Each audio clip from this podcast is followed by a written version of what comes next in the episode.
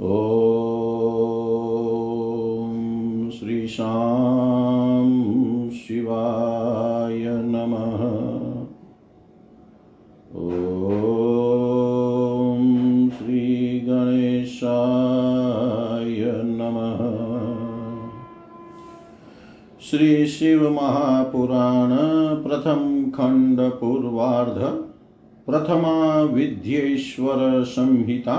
अतः प्रथमोऽध्याय प्रयाग में सूत जी से मुनियों का शीघ्र पाप नाश करने वाले साधन के विषय में प्रश्न। आद्यन्तमङ्गलं जातसमानभावम् आर्यं तमीशमजरामरमात्मदेवम् पञ्चाननं प्रबलपञ्चविनोदशीलम् सम्भावये मनसि शङ्करम्बिकेशम् व्यास धरं क्षेत्रे, महाक्षेत्रे, गङ्गाकालिन्दीसङ्गमे,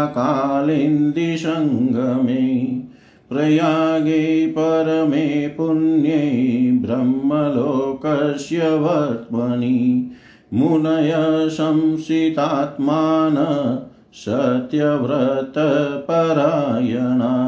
मौजशो महाभागा महाशत्रं वितेनिरे तत्र शत्रं समाकर्ण्य व्यासशिष्यो महामुनि आजगाममुनिन द्रष्टुं सूतपौराणिकोत्तम। तं दृष्ट्वा श्रुतमायान्तं हर्षिता मुनयस्तदा चेतसा सुप्रसन्नेन पूजां चक्रुर्यथाविधि ततो विनयसंयुक्ता प्रोचुषाञ्चल साञ्जलयश्च ते सुप्रसन्ना महात्मानस्तुतिं कृत्वा यथाविधि रोमहर्षन् सर्वज्ञ भवान् वै भाग्यगौरवात् पुराणविद्यामखिलां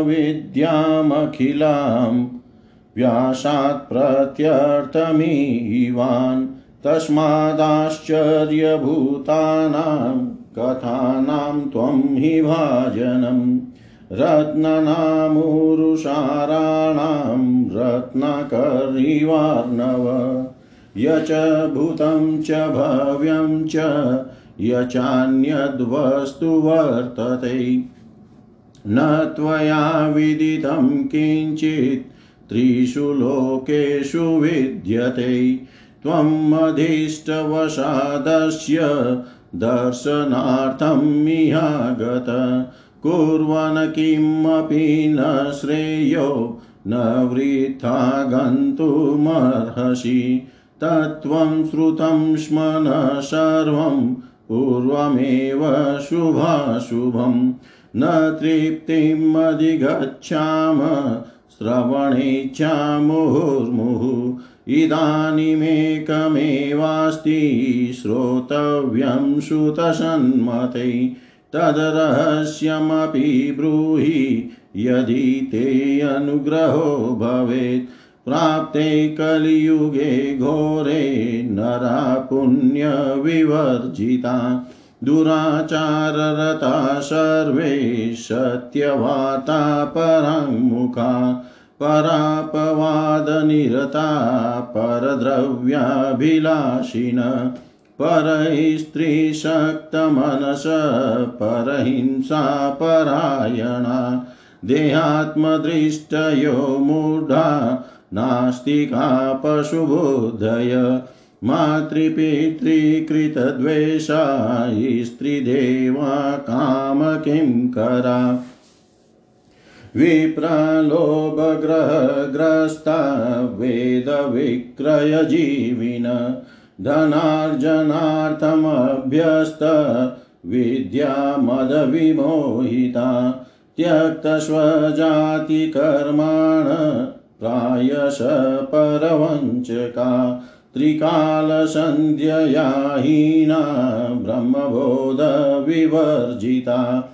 अदया पण्डितं मन्या स्वाचारव्रतलोपका। कृष्युद्यमरता क्रूरस्वभावा मलिनाशया। क्षत्रियाश्च तथा सर्वे स्वधर्मत्यागशीलिन। असत्सङ्गापापरता व्यभिचारपरायणा असुरा अरणप्रीता पलायनपरायणा कुचोरवृतय शूद्रा काम किं करचेतस शस्त्रास्त्रविधया हीना धेनुविप्रावनौञ्जिता शरण्यावह्निनाश्च कामिन्युतिमृगा सदा प्रजापालनसधर्म विहीना भोगतत्परा प्रजासंहारका दुष्टा जीवहिंसाकरा मुदा वैश्या संस्कारहीनास्तैष्वधर्मत्यागशीलिन कुपतास्वार्जनरत्तास्तूला कर्म कुवृत्तय गुरुद्वेव द्विजातीनां भक्तिहीना कुबुधय अभोजिता द्विजा प्राय कृपणा बद्धमुष्टय कामिनी जारभावेषु सुरतामलिनाशया लोभमोहविचेतस्का पूर्तादिषु वृषोञ्जिता तदवस्रतनाश्च ये केचित् ब्राह्मणाचारतत्परा उज्ज्वलाकृतयो मूढा स्वधर्मत्यागशीलिन। कर्तारस्तपसां द्विजतेजोपहारका शिष्वल्पमृत्युकाराश्च मन्त्रोच्चारपरायणा शालग्रामशिलादीनां पूजका होमतत्परा प्रतिकूलविचाराश्च कुटिला द्विजदूषका धनवन्तः कुकर्माणो विद्यावन्तो विवादिन आख्यानोपासना धर्म वक्तारो धर्मलोपका, शुभुपाकृतयो दम्भा, सुदातारो महामदा विप्राधीनसेवकानम् अत्वा मन्यमाना निजं प्रभुं स्वधर्मरहिता मूढा शङ्कराः क्रूरबुद्धय महाभिमानिनो नित्यं चतुर्वर्णविलोपका सुकुलीना निजान मत्वा चतुर्वर्णैर्विवर्तना सर्ववर्णभ्रष्टकरा मूढा शतकर्मकारिण। स्त्रियश्च प्रायशो भ्रष्टा भर्तृवज्ञानकारिका श्वशूरद्रोहकारिण्यो निर्भया मलिनाशना कुहावभावनिरता कुशीला स्मरविवला जारसङ्गरता नित्यं स्वस्वामी विमुखास्तथा तनया मातृपित्रोश्च भक्तिहीना दुराशया अविद्यापाठका नित्यं रोगग्रसितदेहका एतेषां नष्टबुद्धीनां स्वधर्मत्यागशीलिनां परलोके अपीह लोके कथं सुतगतिर्भवेत् इति चिन्ताकुलं चित्तं जायते सततं हि न परोपकारसदृशो नास्ति धर्मोऽपर खलु लघुपायेन येनेषां भवेत् सद्योगनाशनं सर्वसिद्धान्तवित्वं हि कृपया तद्वदाधुना व्यासुवाच इत्याकर्ण्यवचस्तेषां मुनीनां भावितात्मनां मनसा शङ्करं स्मृत्वा सूतप्रोवाच तान् मुनीन् मनसा शङ्करं स्मृत्वा सूतप्रोवाच तान् मुनीन् जय जय श्री शिव महापुराणे प्रथमायां विद्येश्वरसंहितायां मुनिप्रश्नवर्णनं नाम प्रथमोऽध्यायः सर्वं श्रीशां सदाशिवार्पणम् अस्तु। ॐ विष्णवे नमः, ॐ विष्णवे नमः, ॐ विष्णवे नमः।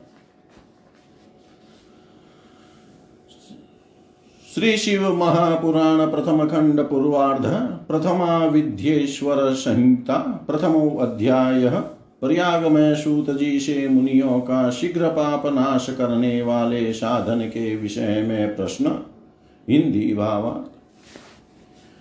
जो आदि और अंत में तथा मध्य में भी नित्य मंगलमय है, जिनकी समानता अथवा तुलना कहीं भी नहीं है जो आत्मा के स्वरूप को प्रकाशित करने वाले देवता परमात्मा है, जिनके पाँच मुख है और जो खेल ही खेल में अनायास जगत की रचना, पालन, संहार, अनुग्रह एवं तिरो भाव रूप पाँच प्रबल कर्म करते रहते हैं उन सर्वश्रेष्ठ अजर अमर ईश्वर अंबिकापति भगवान शंकर का मैं मन ही मन चिंतन करता हूँ।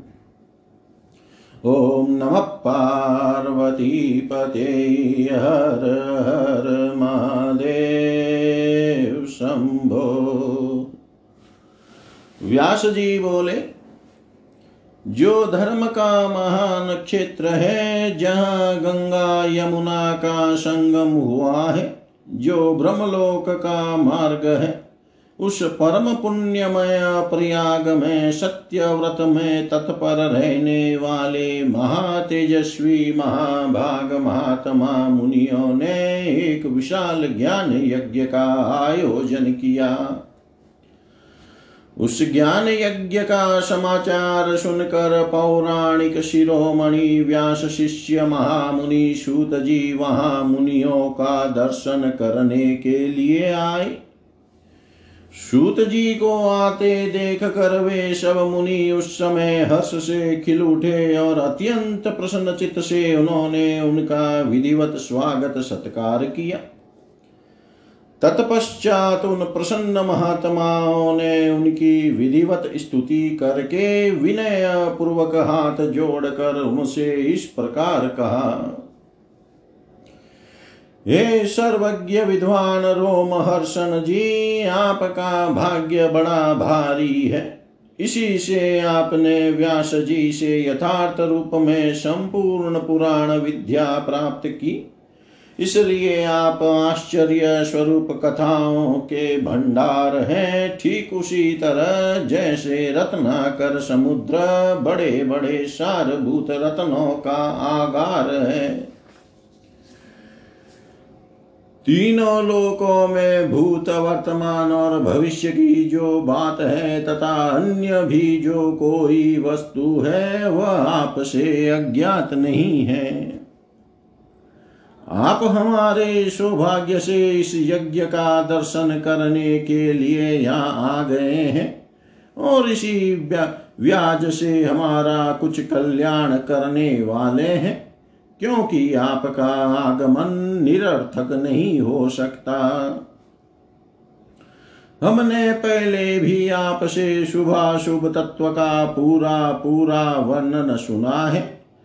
किंतु उससे तृप्ति नहीं होती। हमें उसे सुनने की बार बार इच्छा होती है। उत्तम बुद्धि वाले सूत जी, इस समय हमें एक ही बात सुननी है। यदि आपका अनुग्रह हो तो गोपनीय होने पर भी आप उस विषय का वर्णन करें।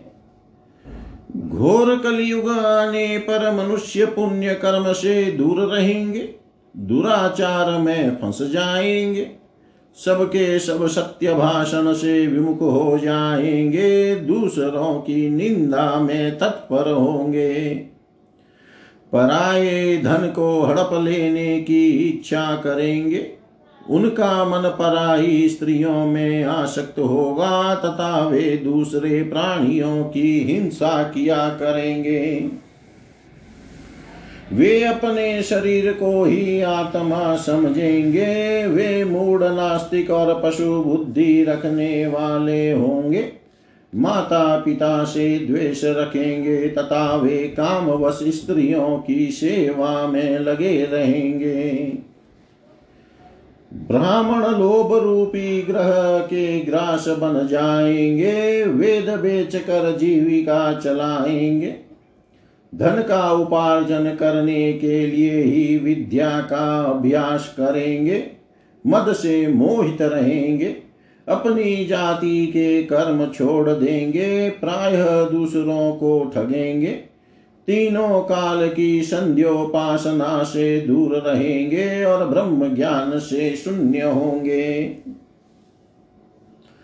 दयाहीन अपने को पंडित मानने वाले अपने सदाचार व्रत से रहित कृषि कार्य में तत्पर क्रूर स्वभाव वाले एवं दूषित विचार वाले होंगे। समस्त क्षत्रिय भी अपने धर्म का त्याग करने वाले कुसंगी पापी और व्यभिचारी होंगे। उनमें शौर्य का अभाव होगा। वे युद्ध से विरत अर्थात रण में प्रीति न होने से भागने वाले होंगे। वे कुत्सित चौर्य कर्म से जीविका चलाएँगे। शूद्रों के समान बर्ताव करेंगे और उनका चित काम का किंकर बना रहेगा।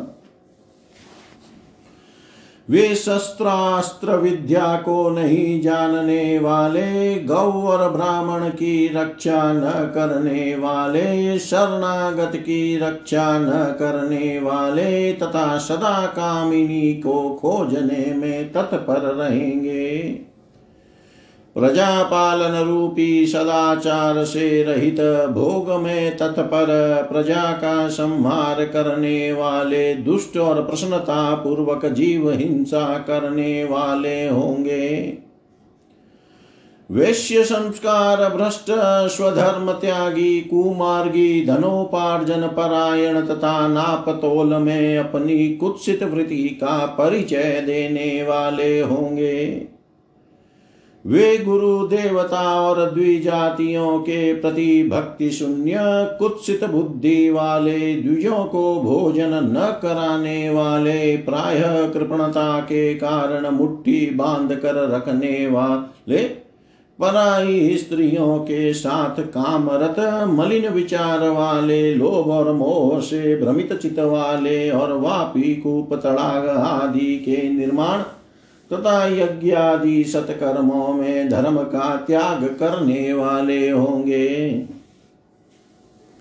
इसी तरह कुछ शूद्र ब्राह्मणों के आचार में तत्पर होंगे, उनकी आकृति उज्जवल होगी, अर्थात वे अपना कर्म धर्म छोड़कर उज्जवल वेशभूषा से विभूषित हो व्यर्थ घूमेंगे।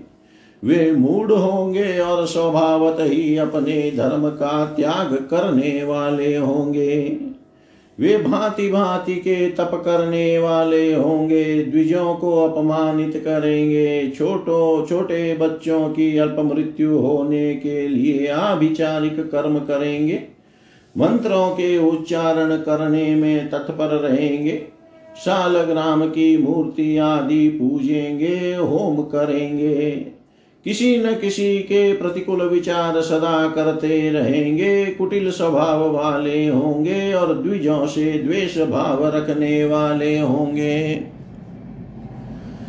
वे यदि धनी हुए तो कुकर्म में लग जाएँगे, यदि विद्वान हुए तो विवाद करने वाले होंगे।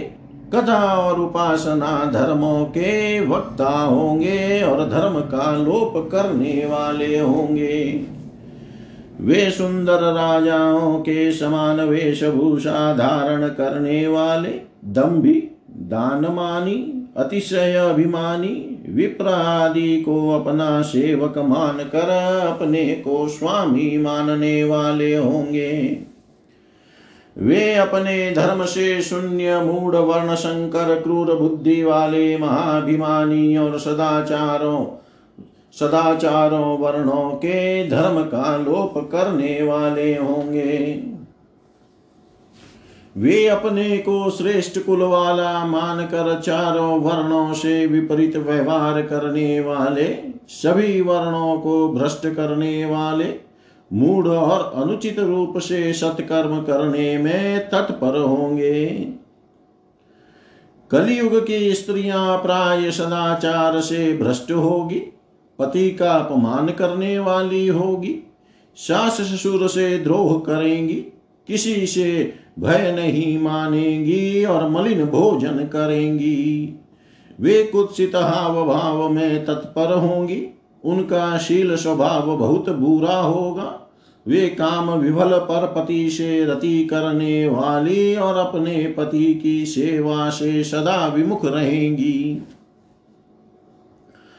संताने माता पिता के प्रति श्रद्धा रहित दुष्ट स्वभाव वाली असत विद्या पढ़ने वाली और सदा रोगग्रस्त शरीर वाली होंगी। ये सूत जी, इस तरह जिनकी बुद्धि नष्ट हो गई है और जिन्होंने अपने धर्म का त्याग कर दिया है, ऐसे लोगों को इहलोक और परलोक में उत्तम गति कैसे प्राप्त होगी?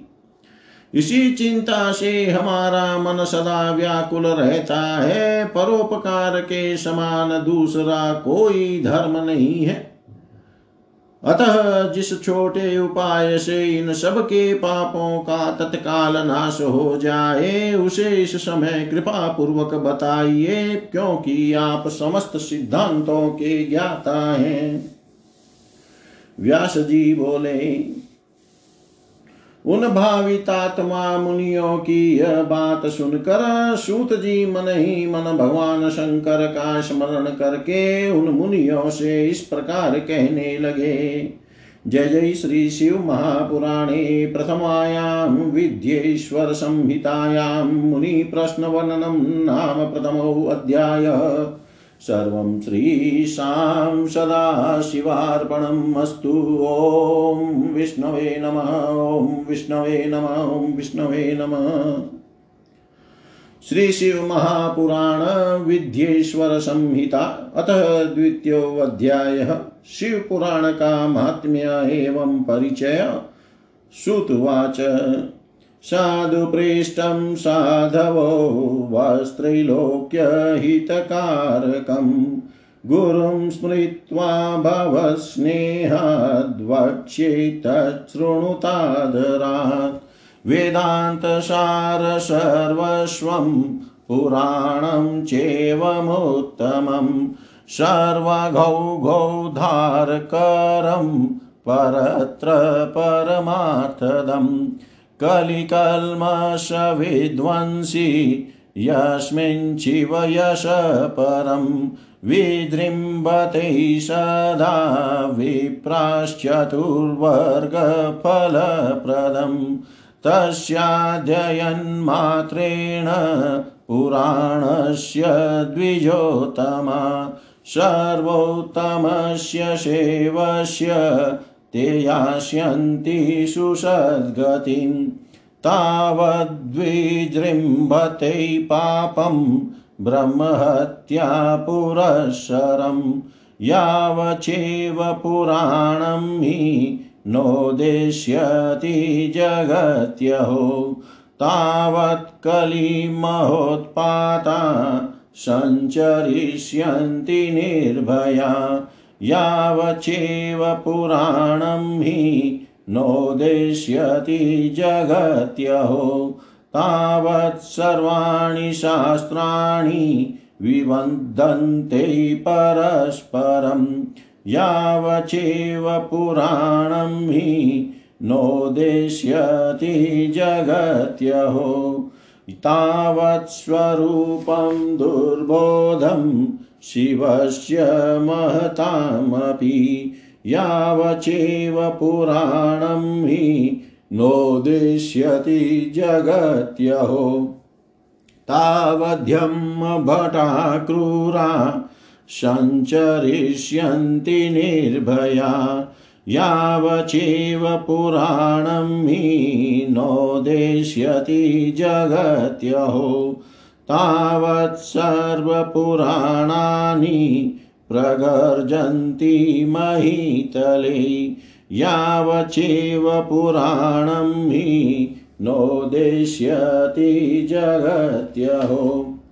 तावत् सर्वाणि तीर्थानि विवर्धन्ते महीतले, यावचेव पुराणं हि नोदेष्यति जगत्यहो।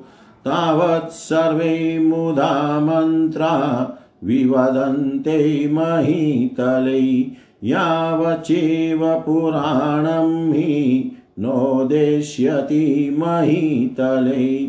तावत् सर्वाणि क्षेत्राणि विवदन्ते महीतले, यावचेव पुराणं हि नोदेष्यति महीतले।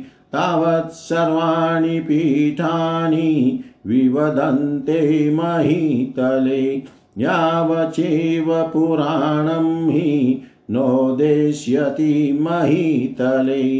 तावत् सर्वाणि दानानि विवदन्ते महीतले, यावचेव पुराणं हि नोदेष्यति महीतले। तावत् सर्वे च ते देवा विवदन्ते महीतले, यावचेव पुराणं हि नोदेष्यति महीतले। तावत् सर्वे च सिद्धान्ता विवदन्ते महीतले, यावचेव पुराणं हि नोदेष्यति महीतले। अस्य सेवपुराणस्य कीर्तनश्रवणाद्विजा फलं वक्तुं न शक्नोमि काश्रयेण मुनिषत्तमा तथापि तस्य माहात्म्यं वक्ष्य किञ्चितुवो नघा चितमाधाय शृणुत व्यासिनोक्तं पुरा मम। एतचिपुराणं हि श्लोकं श्लोकार्धमेव च य पठेद्भक्तिसंयुक्त स पापान्मुच्यते क्षणात्। एतचैव पुराणं हि य प्रत्यहमतन्द्रित यथाशक्ति पठेद्भक्त्या स जीवन्मुक्त उच्यते। एतचैव पुराणं हि यो भक्त्यार्चयते सदा। दिने दिने अश्वमेधस्य फलं प्राप्नोत्यसंशयम् एतचिव पुराणं यसाधारणपदैच्छया अन्यत शृणुयात्सोऽपि मतो मुच्येत्पातकात्। एतचिव पुराणं यो नमस्कुर्यादधूरत। सर्वदेवार्चनफलं स प्राप्नोति न संशय। एतचिपुराणं वै लिखित्वा पुस्तकं स्वयम् यो दद्याचिव भक्तेभ्यस्तस्य पुण्यफलं शृणु। अदितेषु च शास्त्रेषु, वेदेषु, व्याकृतेषु च। यत् फलं दुर्लभं लोके, तत् फलं तस्य सम्भवेत् एतचैव पुराणं हि चतुर्दश्यामुपोषित। शिवभक्तसभायां यो व्याकरोति स उत्तम। प्रत्यक्षरं तु गायत्री पुरश्चर्याफलं लभेत्। इय भुक्त्वाखिलान् कामानन्ते निर्वाणतां व्रजेत्। उपोषितश्चतुर्दश्यां रात्रौ जागरणान्वित य पठे शृणुयाद्वापि तस्य पुण्यं वदाम्यहम् कुरुक्षेत्रादिनिखिल पुण्यतीर्थेष्वनेकश आत्मतुल्यधनं सूर्य ग्रहणे सर्वतोमुखै। विप्रेभ्यो व्यासमुख्येभ्यो दत्त्वा यत्फलमश्नुते तत्फलं सम्भवे तस्य सत्यं सत्यं न संशय। एतचेव पुराणं हि गायते योऽप्यर्निशम्। आज्ञां तस्य प्रतीक्षेरन् देवा इन्द्रपुरोगमा एतचेव पुराणं य पठन् तृणवन् हि नित्यश, यद्यत करोति सत्कर्म तत्कोटिगुणितं भवेत्। समाहितपठेद्यस्तु तत्र श्रीरुद्रसंहितां स ब्रह्मग्नोऽपि पूतात्मा त्रिभिरेव दिनेर्भवेत्। तां रुद्रसंहितां व्यस्तु भैरवप्रतिमान्तिकै त्रिपठेत प्रत्ययं मौनीश कामानखिलान् लभेत्। तां रुद्रसंहितां यस्तु सम्पठेद्वटविल्वयो प्रदक्षिणां प्रकुर्वाणो ब्रह्महत्या निवर्तते कैलाससंहिता तत्र ततोऽपि परमास्मृता। ब्रह्मस्वरूपिणी साक्षात् प्रणवार्थप्रकाशिका। कैलाससंहितायास्तु माहात्म्यं वेति शङ्कर, कृत्स्नं तदर्धं व्यासश्च, तदर्धं वेदम्यहं द्विजा, तत्र किञ्चित् प्रवक्ष्यामि, कृत्स्नं वक्तुं न शक्यते यज्ज्ञात्वा तत्क्षणान् लोकश्चित्तशुद्धिमवाप्नुयात्। न नाशयति यत् पापं शरौद्रीसंहिता द्विजा। तन पश्याम्यहं लोके मार्गमाणोऽपि सर्वदा। शिवेनोपनिषत्सिन्धुं मन्थनोत्पादितां मुदा। कुमारायार्पितां तां वै सुधां पीत्वा मरो भवेत्। ब्रह्महत्यादिपापानां निष्कृतिं कर्त्युमोद्यत। मासमात्रं संहितां ताम पठित्वा मुच्यते तत्। दुष्प्रतिग्रह दुर्भोज्य दुरालापादिसम्भवम् पापं सकृतकीर्तनेन संहिता सा विनाशयेत्। शिवालये बिल्ववने संहितां तां पठेत्तु य। स यत्फलं वाप्नोति तद्वाचोऽपि न गोचरे। संहितां तां पठन भक्त्याय श्राद्धे भोजये द्विजान्, तस्य ये पितरः सर्वे यान्ति शम्भो परं पदम्। चतुर्दश्यां निराहारो य पठेत् संहितां च तां विल्बिल्वमूले शिव साक्षात् स देवेश्च प्रपूज्यते। अप्यन्या संहितास्तत्र सर्वकामफलप्रदा। उभै विशिष्टे विज्ञेयै लीलाविज्ञानपूरितै तदिदं सेवमाख्यातं पुराणं वेदसंमितं निर्मितं तच्छिवेनेव प्रथमं ब्रह्मसंमितं विद्येशं च तथा रौद्रं विनायकमथौमिकं मात्रं रुद्रैकादशकं कैलासं शतरुद्रकम् कोटिरुद्रसहस्राध्यं कोटिरुद्रं तथैव च वायवीयं धर्मसंज्ञं पुराणमिति भेदत संहिता द्वादशंहिता महापुण्यतरामता तासां सङ्ख्यां ब्रुवे विप्रा शृणुतादरतोऽखिलम् विद्येशं दशसाहस्रं, रुद्रं विनायकं तथा औमं मातृपुराणाख्यं, प्रत्येकाष्टसहस्रकं, त्रयोदशसहस्रं हि रुद्रैकादशकं द्विजा।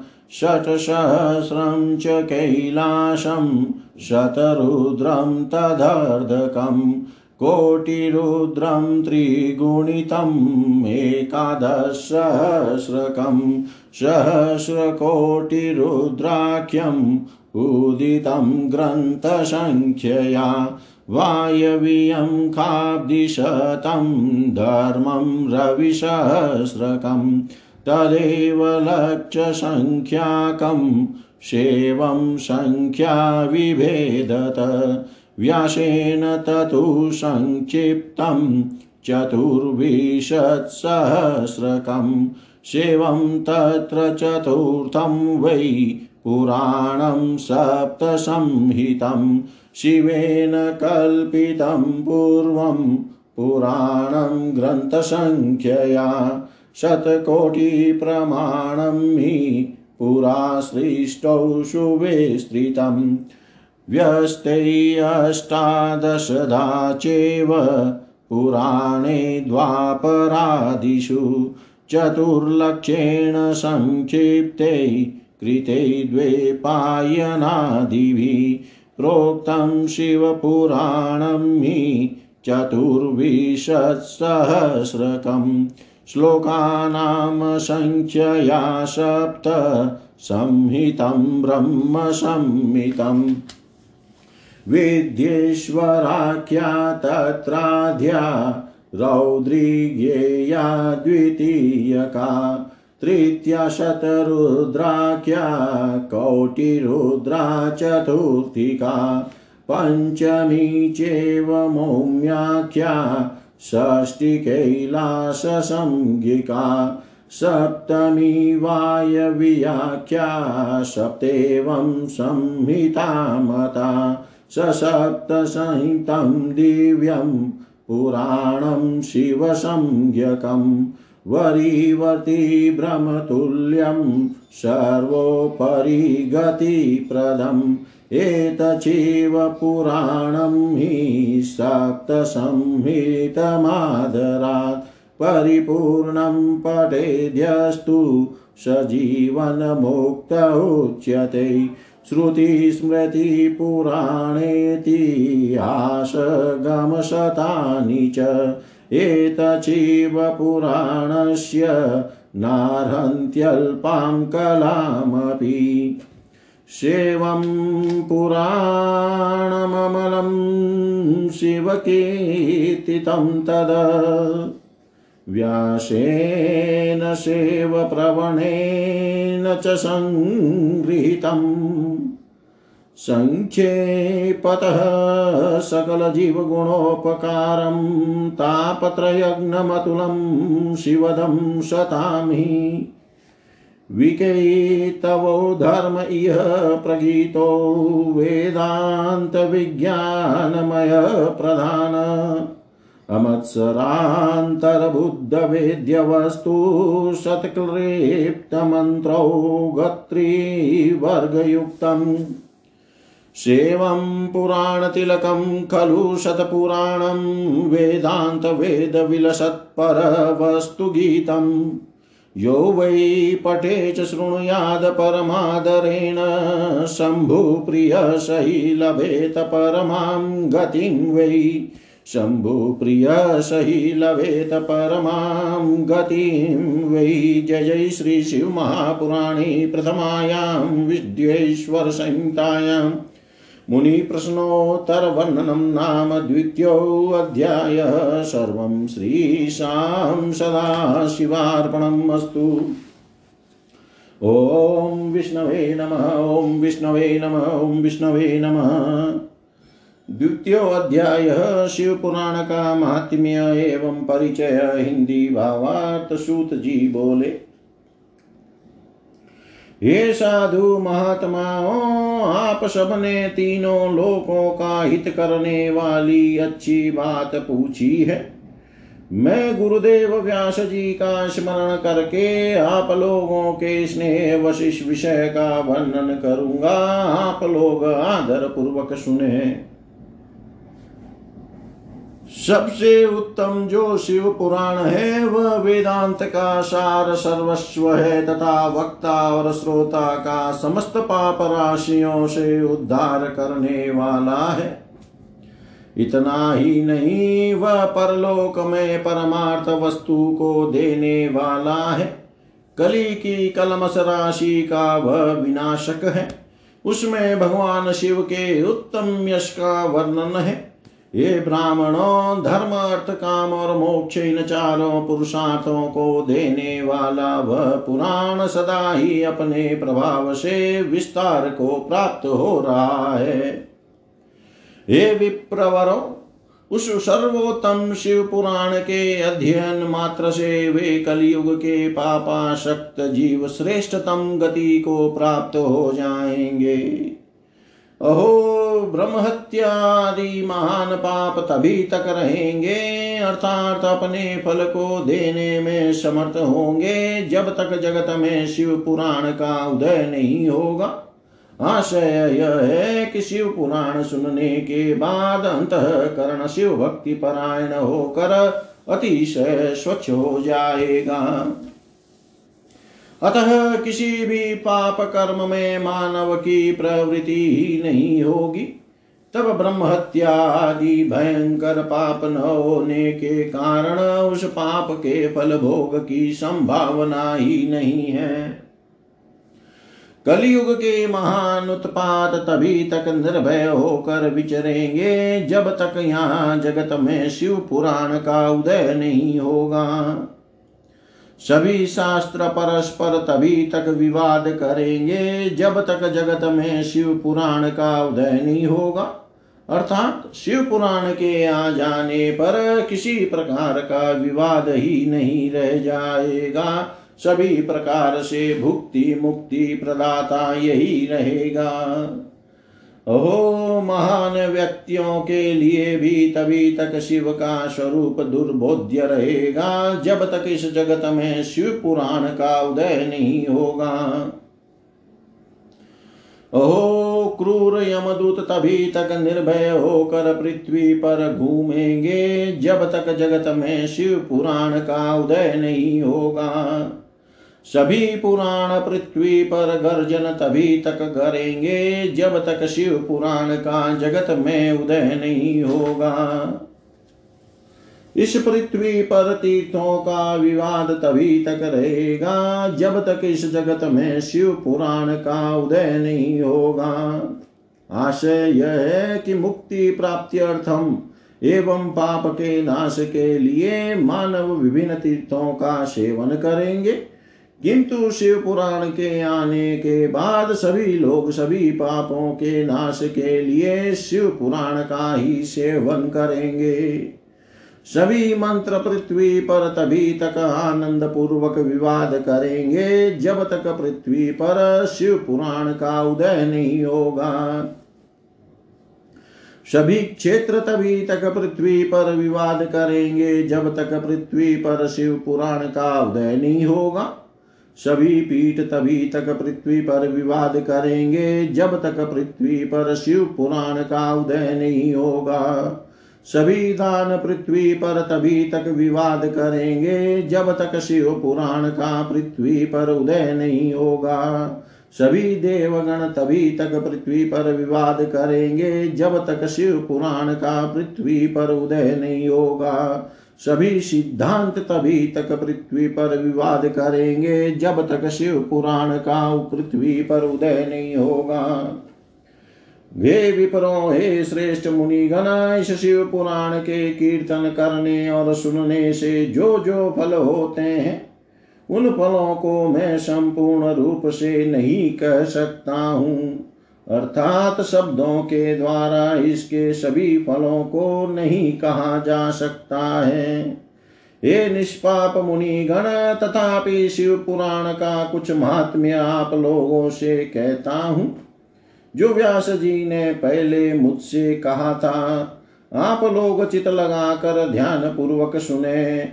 जो भक्ति पूर्वक इस शिव पुराण का एक श्लोक या आधा श्लोक भी पढ़ता है, वह उसी क्षण पाप से छुटकारा पा जाता है।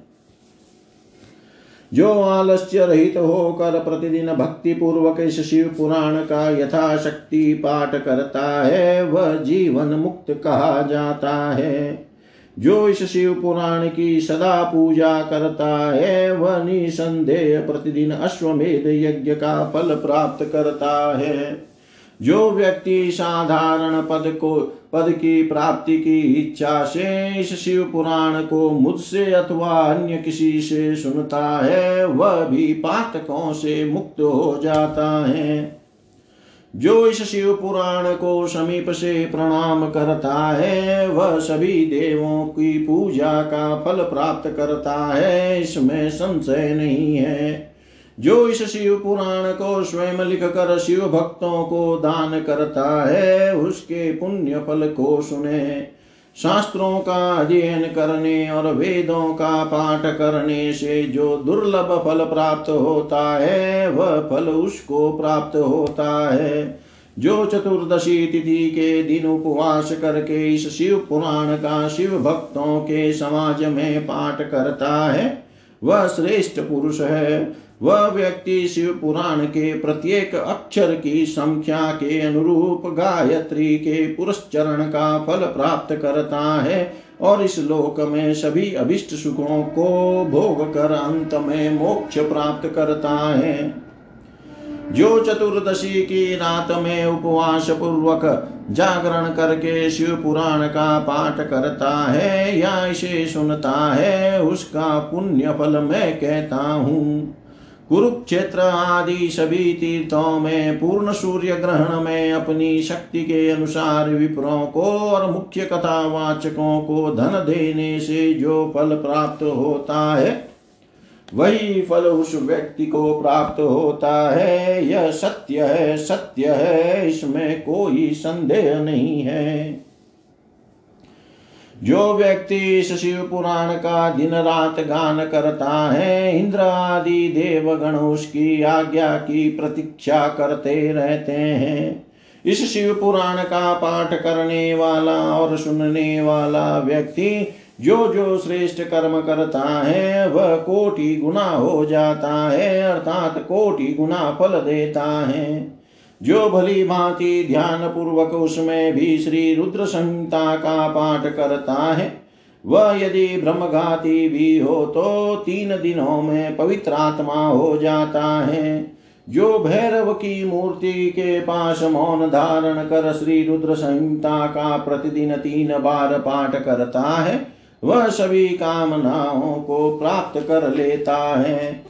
जो व्यक्ति वट और बिल्व वृक्ष की प्रदक्षिणा करते हुए उस रुद्र संहिता का पाठ करता है, वह ब्रह्म हत्या के दोष से छुटकारा पा जाता है। प्रणव के अर्थ को प्रकाशित करने वाली ब्रह्म रूपिणी साक्षात कैलाश संहिता, रुद्र संहिता से भी श्रेष्ठ कही गई है। हे द्विजों कैलाश संहिता का संपूर्ण महात्म्य तो शंकर जी ही जानते हैं। उससे आधा महात्म्य व्यास जी जानते हैं और उसका भी आधा मैं जानता हूँ। उसके संपूर्ण महात्म्य का वर्णन वर्णन तो मैं नहीं कर सकता। कुछ ही अंश कहूँगा, जिसको जानकर उसी क्षण चित्त की शुद्धि प्राप्त हो जाएगी। हे द्विजों लोक में ढूँढने पर भी मैंने ऐसे किसी पाप को नहीं देखा जिसे वह रुद्र संहिता नष्ट न कर सके। उपनिषद रूपी सागर का मंथन करके शिव ने आनंद पूर्वक इस रुद्र संहिता रूपी अमृत को उत्पन्न किया और कुमार कार्तिकेय को समर्पित किया, जिसे पीकर मानव अमर हो जाता है। ब्रह्म हत्या आदि पापों की निष्कृति करने के लिए तत्पर मनुष्य महीने भर रुद्र संहिता का पाठ करके उन पापों से मुक्त हो जाता है।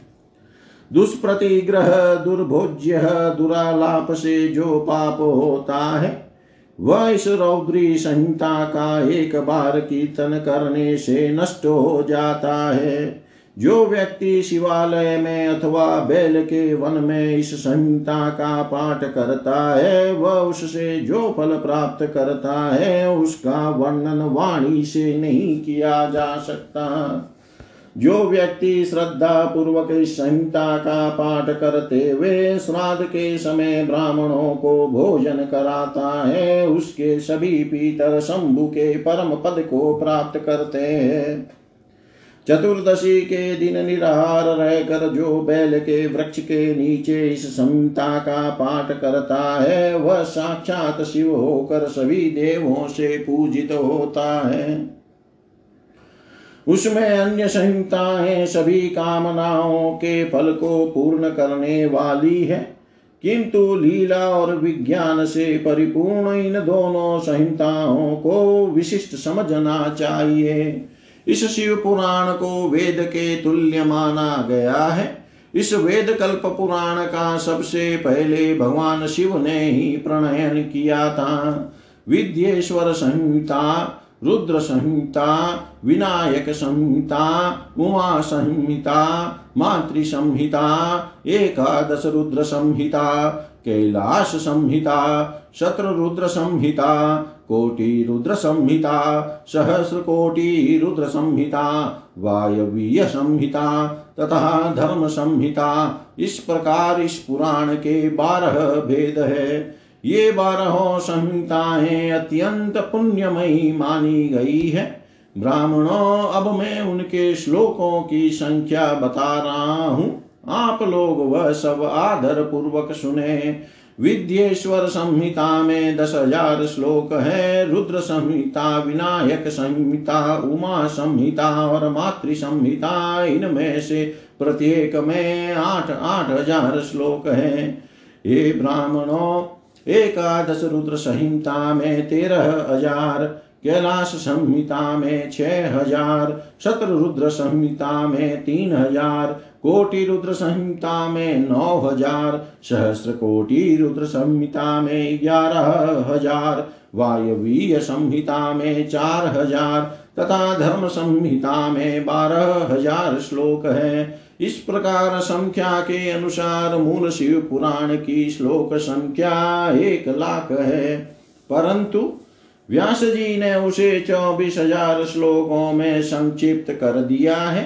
पुराणों की क्रम संख्या के विचार से इस शिव पुराण का स्थान चौथा है। इसमें सात संहिताएँ हैं। पूर्व काल में भगवान शिव ने श्लोक संख्या की दृष्टि से सौ करोड़ श्लोकों का एक ही पुराण ग्रंथ बनाया था।